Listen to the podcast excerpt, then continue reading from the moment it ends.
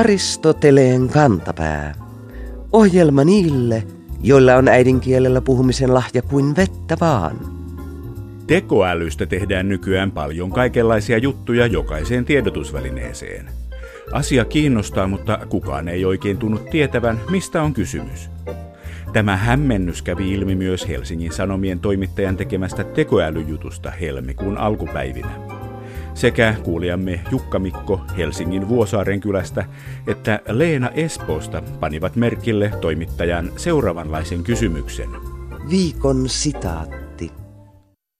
Olisiko mahdollista selittää asiaa ihan rautalangasta? Jukka Mikko miettii ilmauksen olemusta näin. Tee puust ettejä värvi punaiseksi, sanotaan Virossa. Meillä väännetään malli rautalangasta. Leena Espoosta taas ihmettelee. Onko tekoäly kenties tehty rautalangasta? Vai liittyykö rautalanka jotenkin sen markkinointiin? Pelottavaa. Tekoäly toimii tietenkin rautalankaa korkeammalla teknologisella tasolla, ja niinpä toimittajaltakin on katkennut kuvailmaisun yhteys todellisuuteen. Rautalangasta ei enää väännetä, vaan selitetään. Näin voi aihe muokata kirjoittajan ajattelua, jolloin tuloksena on tekoälyttömyyttä.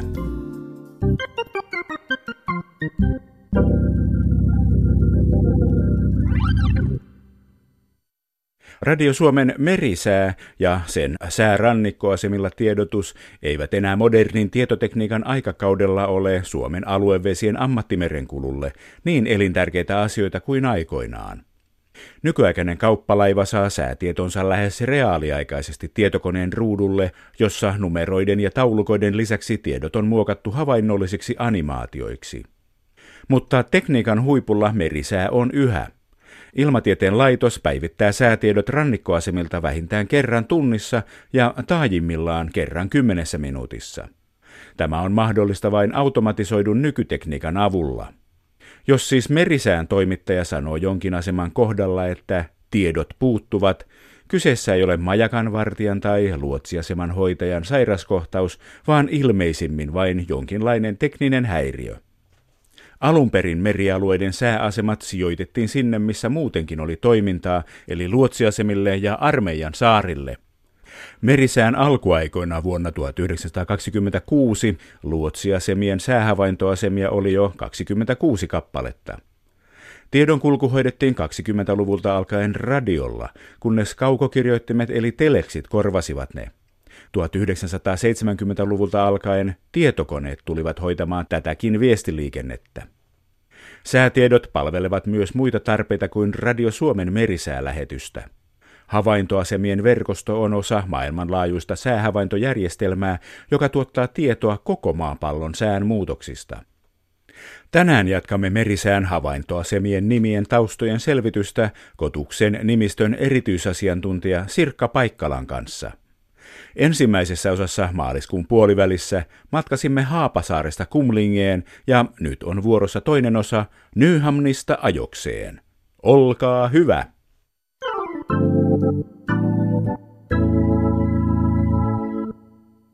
Tänään käymme läpi Radio Suomen merisään havaintoasemien paikan nimien taustoja ja tässä osassa kaksi ovat vuorossa paikan nimet Nyhamnista ajokseen. Asiantuntijana toimii Kotuksen nimistön erityisasiantuntija Sirkka Paikkala. Hyvää päivää. Päivää. Jatkamme saariston rengasreitillä Ahvenanmerelle, Nyhamn, Lemlandissa. No niin, se viittaa tietenkin siihen, että kyseessä on uusi satama ja sitten se tarkoittaa sitä, että jossakin kohtaa on ollut vanhempi satama. Ja tämä luotohan on ollut vuosisatoja tärkeä maamerkki tällä Ahvenanmaan eteläisessä saaristossa – jossa purjehdittiin Ahvenanmaalta ja saaristomereitä kohti Tukholman saaristoa, että tästä ei kovin vanhoja asiakirjamerkintöjä sinänsä ole tavoittanut, mutta kyllä 1800-luvun alussa Nyham on sanomalehdissä. Sitten päästään kiinnostavalle saarelle, jossa menee Suomen ja Ruotsin raja. Märket Hammarlandissa, Ahvenanmerellä, Ahvenanmaasta jonkun verran länteen.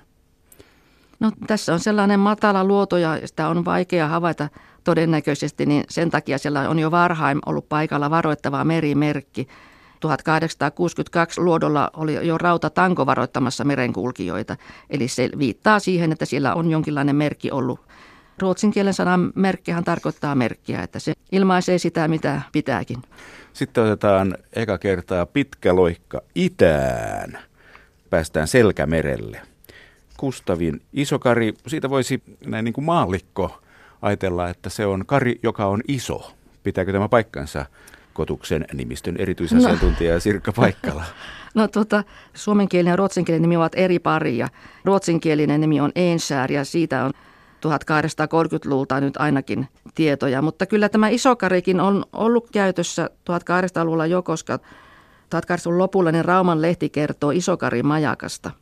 Tämä Ensär, niin sehän viittaa sitten kasvillisuuteen, että siellä on kasvanut katajia. Ensär tarkoittaa katajaluotoa.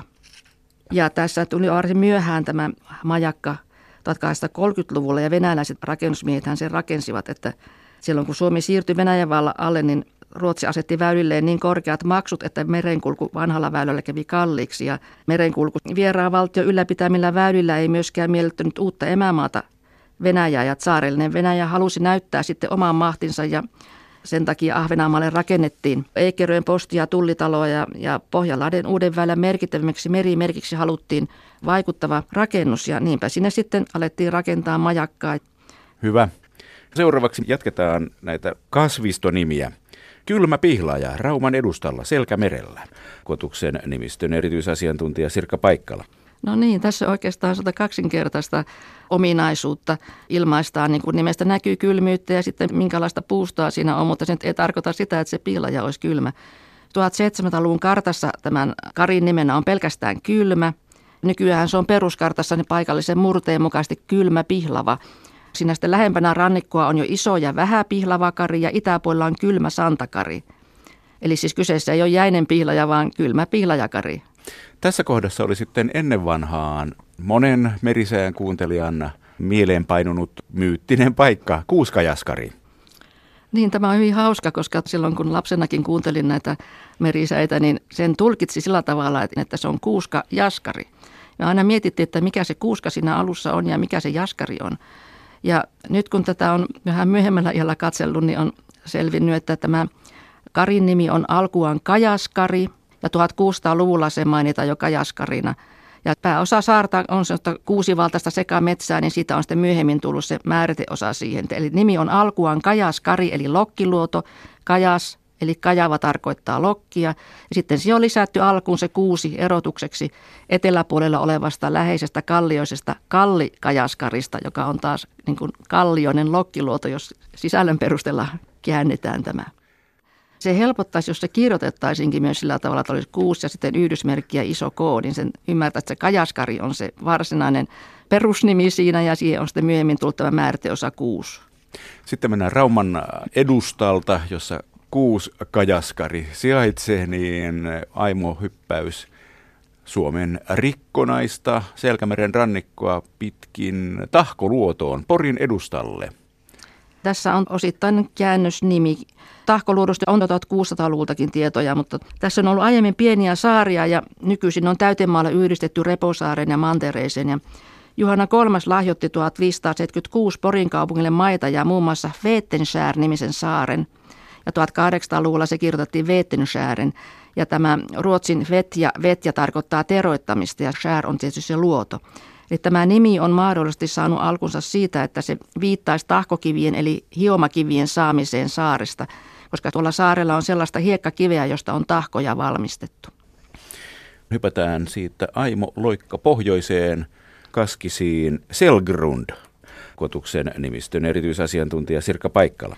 Tämä on itse asiassa Själsgrund, eli tämä hyljekari 1700-luvulla on sellainen kirjoitusasu, joka sisältää ruotsin selsanan murteellisen muodon själ. Ja sitten tämä grund tarkoittaa karjaa, että se on hyljekari. Sitten nämä karit on kasvaneet yhteen, että saari on nykyään lähes neljän kilometrin pituinen. Tämä on voinut olla sitten niille kalastajille ja metsästäjille ihan tärkeää tietoa, että siellä näitä hylkeitä on.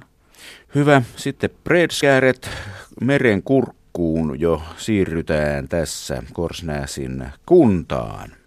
Tämä sitten paljastaa, minkälainen se saari oikein on. Se on pitkä ja leveä saari ja tämä Breidhän tarkoittaa leveää ja share luotoa, että se on semmoinen leveä luoto. Sitten tulee eläinmaailmaa. Strömmingsbådan. Eikö strömming ole silakka? Kyllä vain ja tämä on niin kuin silakkakari. Nämä kalan nimitykset on sikäli harvinaisia saariston nimissä, koska lähes kaikki paikat liittyy kalastukseen, niin ei ole kannattanut sillä tavalla niitä nimetä, mutta tässä nyt on. Ja samalla linjalla jatketaan. Kun Strömmingsbodanista ollaan kalastettu silakoita, niin merenkurkun Mustosaaressa sijaitsevista Valassaarista on sitten tietysti kalastettu valaita vai mitä? Niin, keskiaikaisiin valaisiin tässä päästään. No, leikki sikseen, mutta tämä on tämmöinen hauska hämäysnimi. 1500-luvulta on tästä nimestä jo tieto, että vanha nimi, mutta siihen sisältyy alkua muinaisruotsin sana vard, joka tarkoittaa vartiota, nykyruotsin ward. Ja tällä nimellä on ehkä viitattu kivikasaan, jota on voitu käyttää merimerkkinä. Että tämä ruotsin konsonanttiyhtymä RDH, joka siinä Vard-sanassa on ollut, niin se on kehittynyt ruotsin murteessa älläksi ja sitten nimestä on tullut Vaalsöören ja nykyään Vaalsöörarna, niin se on sitten lainattu Suomeen sillä tavalla äänteellisesti mukaillen ja niin sitä on päästy muotoon Valassaaret. Valassaarethan on jotakuinkin Suomen ja Ruotsin puolivälissä tuossa merenkurkussa kapeammassa kohdassa. Niin, sitten siirrymme Perämeren puolelle. Kallan, Pietarsaari. Onko se niin. kylmä paikka? Kyllä se varsin kylmä paikka on. Ruotsin kalla tarkoittaa jääröykkiöitä tai jäätikköä tai talvitien sulamatonta pohjaa tai rannalle kasautunta lumea ja jäätä. Ja siihen tämä nyt sitten viittaa, varoittaa tai kertoo siitä kylmyydestä. Jännittävää. Jännittävä nimi on myös ajatuksia herättävä Tankkar. Eihän se nyt voi ajatuksiin viitata. Kokkolan edustalla Perämerellä. Kotuksen nimistön erityisasiantuntija Sirkka Paikkala.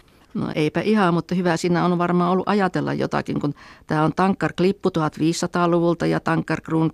Siinä yhdistyy sanat tanko ja kari, että siinä on, niin kuin tangolla on tarkoitettu merimerkkiä. Että tässä on taas niin semmoinen tärkeä varoituspaikka, että harkitsepas nyt vähän, mistä kuljet. Sitten kun äsken oli Kallan, niin sitten on seuraavaksi Kalajoen edustalla Ulkokalla.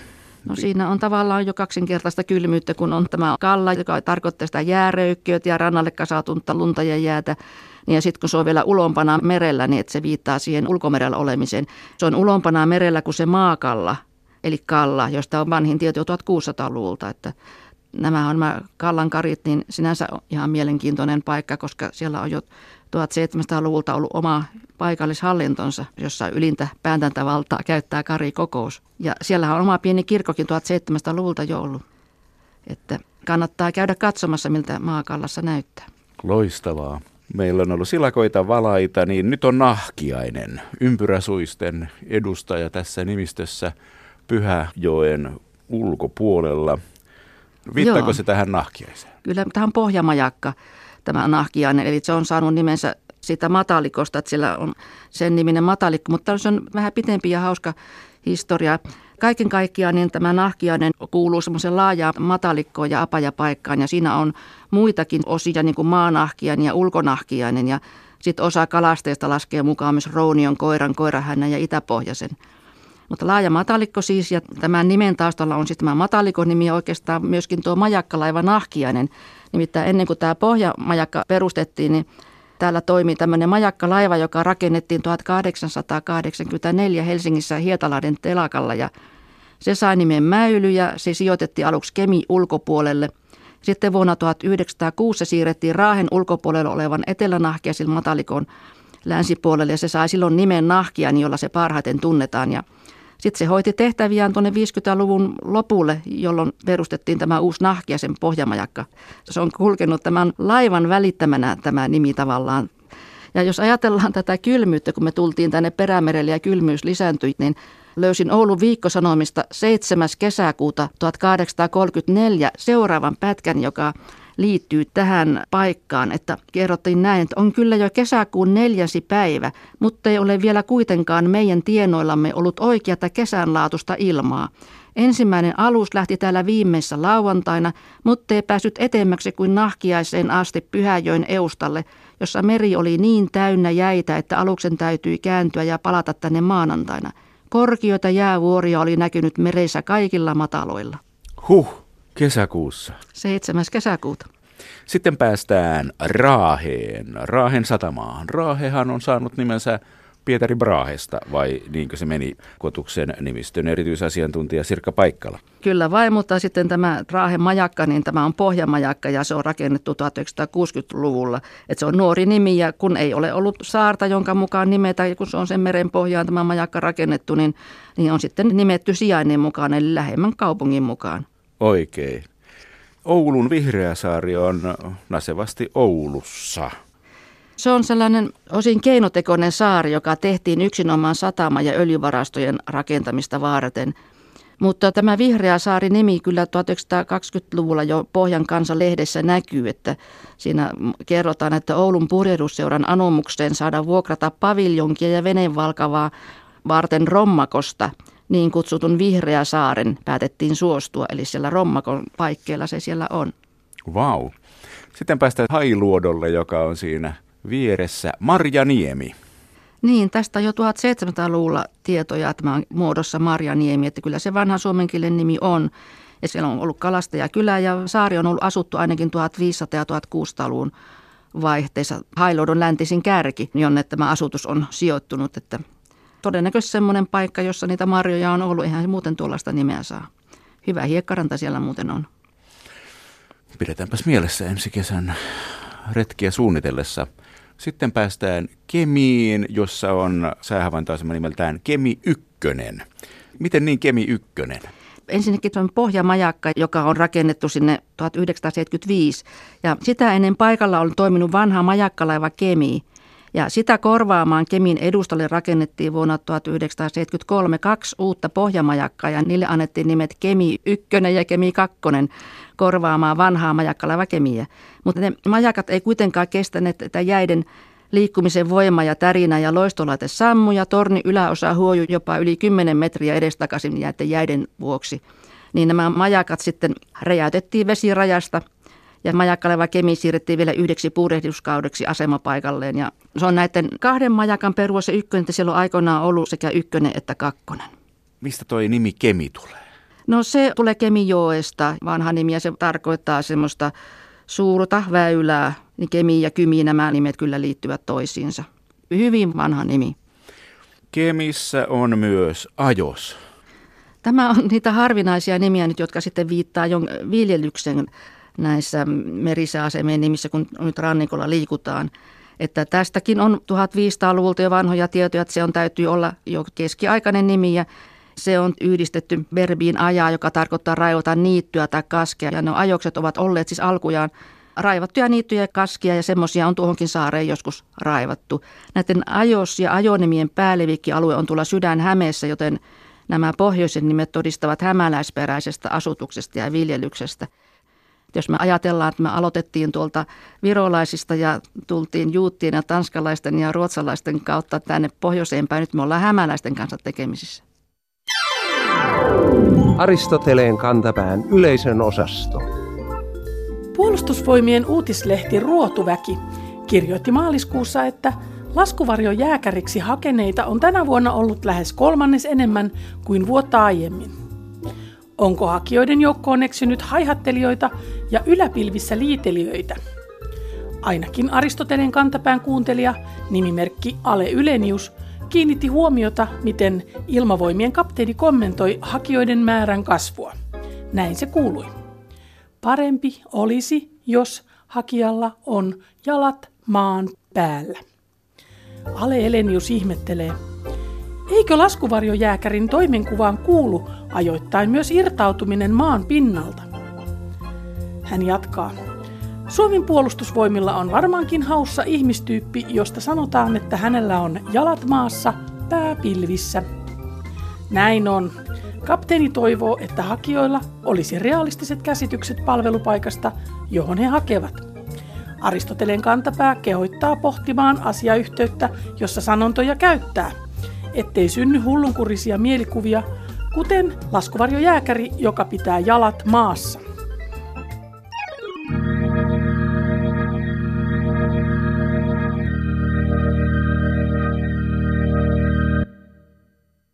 Vähättely on hauskaa hommaa. Sillä saa itsensä tuntemaan merkittävämmäksi kuin ehkä todellisuudessa onkaan, oli sitten kyse ihmisistä, aikakausista tai teknisistä innovaatioista. Kuulijamme nimimerkki Naapurin Antti löysi helmikuussa Helsingin Sanomien urheilujournalismin osiolta malliesimerkin jälkimmäisestä. Toimittaja kun kirjoitti seuraavasti. Viikon fraasirikos. Suomalaisessa naiskiekkoilussa voi ammattilaiset laskea helmitaululla. Heitä on niin vähän. Kyseessä ei tällä kertaa ole naisurheilun vähättely, vaan sokeus ikivanhan laskentavälineen arvoa kohtaan. Kuten nimimerkki naapurin Antti kirjoittaa, kumpa naiskiekkoammattilaistemme määrän laskemiseen tarvittaisiinkin helmitaulua – Sellaisessa kiinalaisessa helmitaulussa, jollainen meilläkin oli kotona, oli kymmenen riviä helmiä, joten sillä saattoi laskea kymmennumeroisia lukuja. Aristoteleen kantapään laskufraasien matikkapääjehu yhtyy edelliseen puhujaan ja julistaa urheiluskribentin syylliseksi turhan kulttuurisen ylemmyyden tunnon julistamiseen lukijoille. Kaukoidessa helmitauluja, eli abakusta, kuten muinaiskreikasta juontuva nimi muualla maailmassa kuuluu, käytetään yhä niin pienten kuin suurtenkin lukujen ynnäämiseen, vähentämiseen, kertomiseen ja jakamiseen. Laitteista on olemassa jopa tablettiversio. Rangaistukseksi määräämmekin kirjoittajan opettelemaan ulkoa helmitauluasiantuntija Peter Greenin kirjoittama opas aiheeseen How to use a Chinese abacus, a step-by-step guide – Vähän helmi laite. Viikon sitaattivinkki. Lauri Hakulinen keksi vuonna 1947 suomen kieleen sanan muovi korvaamaan lainasanaa plastiikki. 70 vuodessa tästä ihmeaineesta on tullut ongelma, jonka nyt noteraa myös kotimaisten kielten keskus. Keskuksen valitsema maaliskuun sana on nimittäin mikromuovi. Näin kotuksen väki tuumaa sanasta. Viime viikkoina sosiaalisessa mediassa on jaettu tunnollisesti muoviton maaliskuu haastetta. Haasteen tarkoituksena on havahduttaa ihmisiä huomaamaan kertakäyttömuovin määrä. Kaikesta muovijätteestä ympäristölle haitallisinta on mikromuovi. Aihe on esiintynyt tiheästi myös uutisissa – Mikromuovilla tarkoitetaan tavallisesti alle 5 mm suuruisia muovihiukkasia, joita käytetään yleisesti esimerkiksi kosmetiikkatuotteissa ja raaka-aineena muoviteollisuudessa. Mikroskooppisia muovihiukkasia irtoaa myös polyesterikankaista, kuten fliisistä. Jopa pullotetuista juomavesistä on löydetty mikromuovia. Mikromuovi kulkeutuu vesistöihin, joissa se aiheuttaa huolestuttavia ongelmia ekosysteemeille. Muovi vahingoittaa muun muassa kaloja ja muita vesieläimiä, joiden elimistöön se ajautuu ravinnon mukana. Mikromuovi hajoaa erittäin hitaasti, joten sen haittavaikutukset kantavat kauas. Sana mikromuovi on poimittu nyky-Suomen sanatietokantaan vuonna 2014. Kielitoimiston sanakirjaan sana otettiin mukaan vuoden 2016 päivityksessä. Nyt kun muoviton maaliskuu on takana, voisi muovin käyttöä siis jatkossakin vähentää, ennen kuin muovi ehtii vähentää meitä.